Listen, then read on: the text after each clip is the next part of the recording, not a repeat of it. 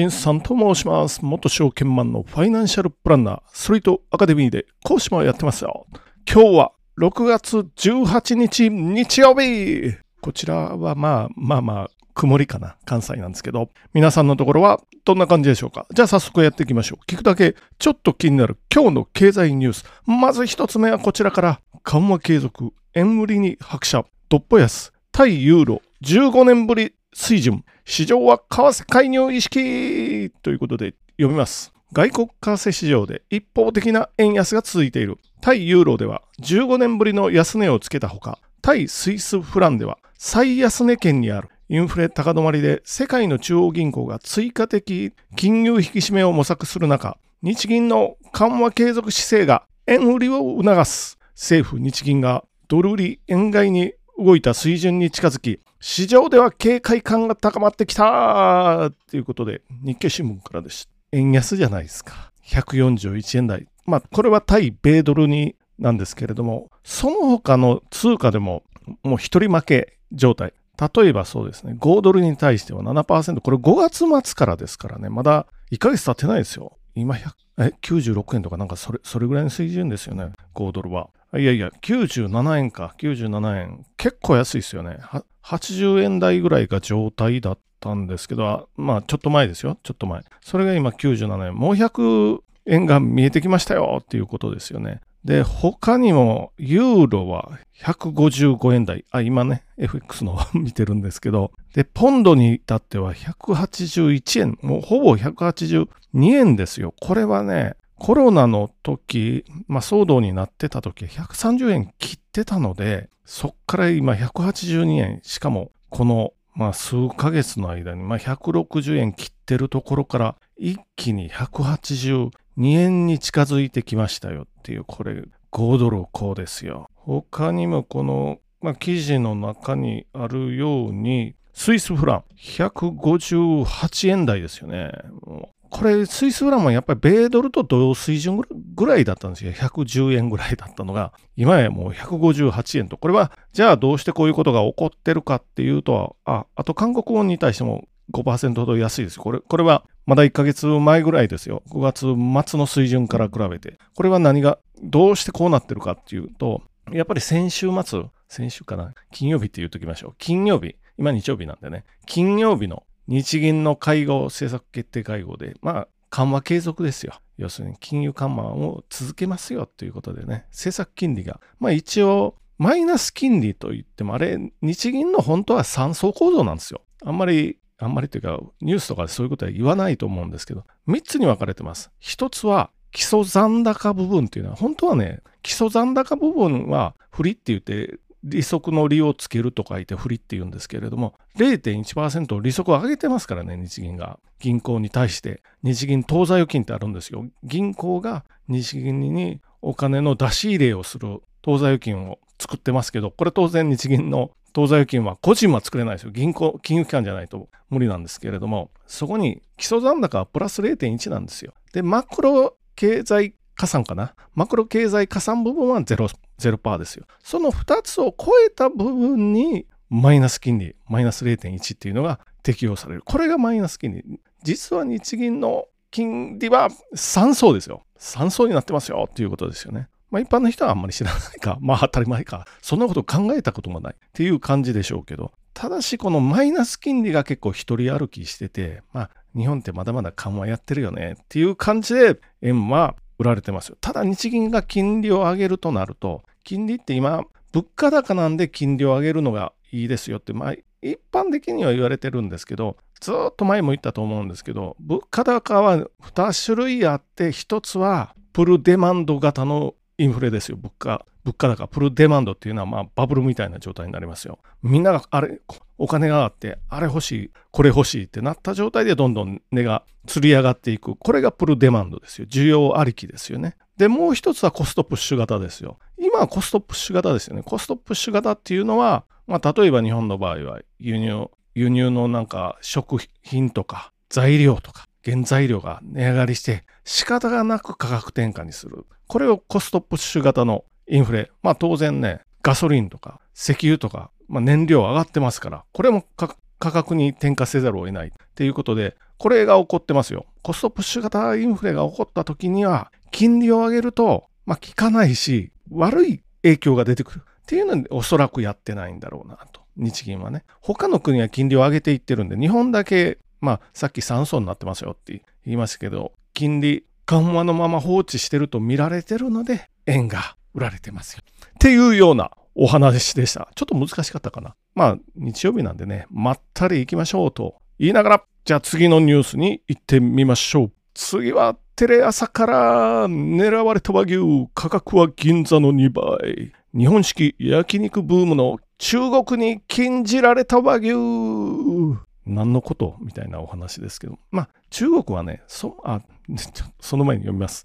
中国は20年ほど日本からの和牛の輸入は禁止されている。だが、その中国で和牛を振る舞うレストランがあるとの情報を得た。広東省の高級鉄板料理店を訪れると、出てきたのは霜降りの入った牛肉。なぜ食べられないはずの和牛がシェフに尋ねると、驚きの答えが返ってきた。背景にあるのは中国で急速に高まる牛肉人気だ。ということで。中国はねもともと豚ですよね。豚が食べられなかったら政権が転覆すると言われてました。でも今は牛肉が人気が出てきてで和牛は輸入禁止禁止なんですよなんでかっていうともうこれはもう20年ぐらい前に遡りますよ狂牛病ですよ狂牛病を機に禁止されたということですよでも人気ありますよっていうことですよねここにもあるように銀座の倍和牛が売られてます。どうしてあるの？お話ですよ。じゃあどうしてあるかっていうと、まず一つはカンボジア経由の密輸。カンボジア経由の密輸されてますよっていうことで、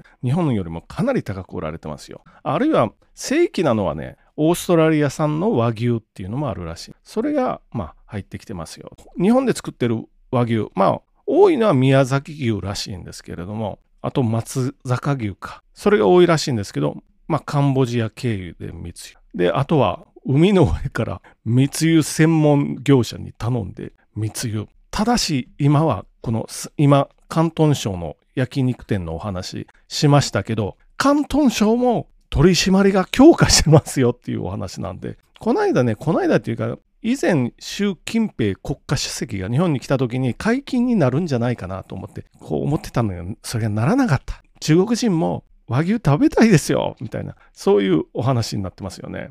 どんどんね、日本で輸出して、まあ日本の、まあ食肉じゃないけど、今特に酪農の、まあ牛乳作る側とか苦しいみたいなんでね、早くこの酪農とか、あるいは食肉も含めて、もう輸出して盛り上がってというか高く売りましょうっていう、そういうのができたらいいですよね。なかなかね、和牛なんてね、そんなに生産してるところも多くないと思うんですけれども、ちょっとでもこう、輸出、別に中国じゃなくていいですよ。他の国でもいいので、まあ、高くって、高く売ってねっていうお話ですよね。利益いっぱい上げてくださいねって、全然牛肉の、まあ、輸出して売れたお金なんていうのは知れてますけどね、全体から見たら。知れてるけど、まあちょっとでもそういうのがあったらいいなと思いながら、でも今は禁止されてますからね。やっぱり合法的にやらないといけないと思いながらも、次のニュースに行ってみましょう。最後のニュースは日経新聞から。米 EV 急速充電テスラ式が標準に GM フォード採用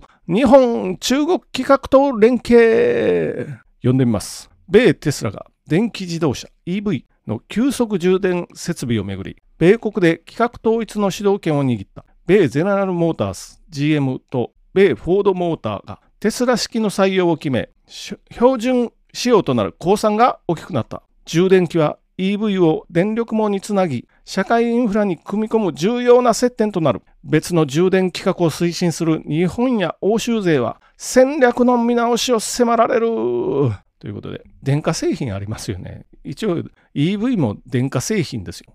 あ、電化製品。まあ電化製品ですよ。電気で走るんだから。その場合、日本の場合だと穴が2つついた電化製品の場合ですよ。コンセントにプラグをブチュッと差し込むじゃないですか。これで電気を取りながら、その製品自体を動かす。我々は普段見慣れてるあの2つの穴と2つの穴のプラグを押すとメスっていう言い方でいいかな。これ見慣れてますけど、当然ハワイに行っても違うし、香港に行っても違いますよ。3つの穴とかね、やつとかありますよね。なんか変わったやつ。これが当然電気自動車の世界にもありまして、日本は茶でもっていう企画ですよ、日本の。まあ、あんまりないですけどね、数が。茶でもし、お茶でも飲んでる間にとかっていう、これもかけて 茶でもってなってるらしいんですけど、これが日本と中国の企画も似てるんかなっていう書き方してますよね。急速充電企画ですよ。茶でも。これに集中してました。CHADEMO。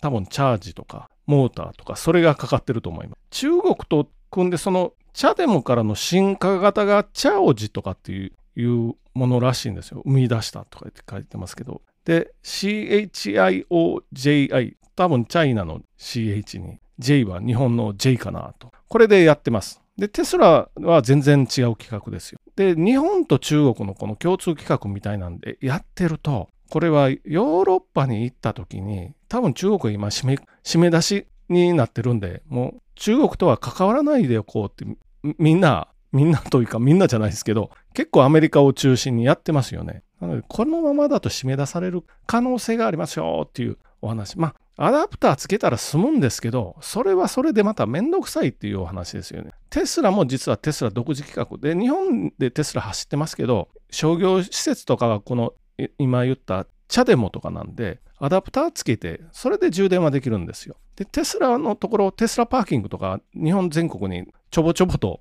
あるんですけど、まあ、それはもうそのまんまですよ。テスラに充電するときはね、そのままブスッとさしたらできますよ。まあでもね、これ企画もいろいろあって調べてたら面白かったんですけど、茶デモは30分で120キロぐらい走るの充電できますよ。でもっと言うと普通、普通充電と急速充電があって、普通充電は30分でも充電しても10キロ、15キロぐらいしか走れないらしいんですよ。まあ、そんだけちょぼっていうことですよね。茶でもは急速充電になりますから、30分で125キロって書いてました。125キロ走りますよ。で、テスラの充電施設は、急速充電は、30分充電で275キロを走ると。これはテスラのホームページに書いてたんで、それぐらいやっぱ違うなと。これトヨタの EV は、このまんまでいくと、もう完全に勝てないので、この間もニュースで全固体電池とかって出てましたけど、これを待望にするのもどうかなと思います。これいつ出てくるのっていうお話ですよ。それともできるのとかね。まあ、はたまた、これ、いや、日本のはね、今、EV はちょっと遅れてるけど、全固体電池がもうトヨタでを中心に、これはできますよってなったとしても、これ何年かかるのってそこまで持ちこたえるの？あるいはその時本当に出るのと？あるいは出たとしても、使えるの？実用できるのとか？価格的に大丈夫とか？いろんなクリアしないことがいけないことがあるのでこればっかり言ってるとやっぱりあれになりますよ。対米戦争の時のあの戦艦大和みたいなもんですよ。うちは戦艦大和があるから。最後の最後ですよ戦艦大和出ていったの。で撃沈ですよミッドウェイの時に行っとけっていう話何百キロも後ろでね待っててで、結局出番なしですよ。空母4隻沈められてっていう、まあ戦い方がね、認識してなかったっていうのがありますけどね。このまんまいくと全体、あ、全固体電池も戦艦大和になりかねないぞと思いながらまとめに行ってみましょう。まず一つ目のニュースは、円がもう一人負けで円だけずるずる安いですよっていうお話。まあ、タイドルはよく見てますけど、ポンドとか、タイ、スイスフランとかもかなりもう最安値圏ぐらい推移してますよ。というお話です。5月末からまだ安いです。これは先週の日銀、あ、先週の金曜日ですよね。金曜日の週末の日銀の政策決定会合を受けてということで、緩和継続ですよ、日銀は。で、2つ目、和牛のお話。なぜか中国和牛が食べれますけど、これは密輸されてますよっていうお話です。で、3つ目、急速充電、プラグとテスラ。プラグとテスラってプラグ、テスラ式、日本式、このせめぎ合いになってますよっていうお話でした。じゃあ本日もご清聴どうもありがとうございました。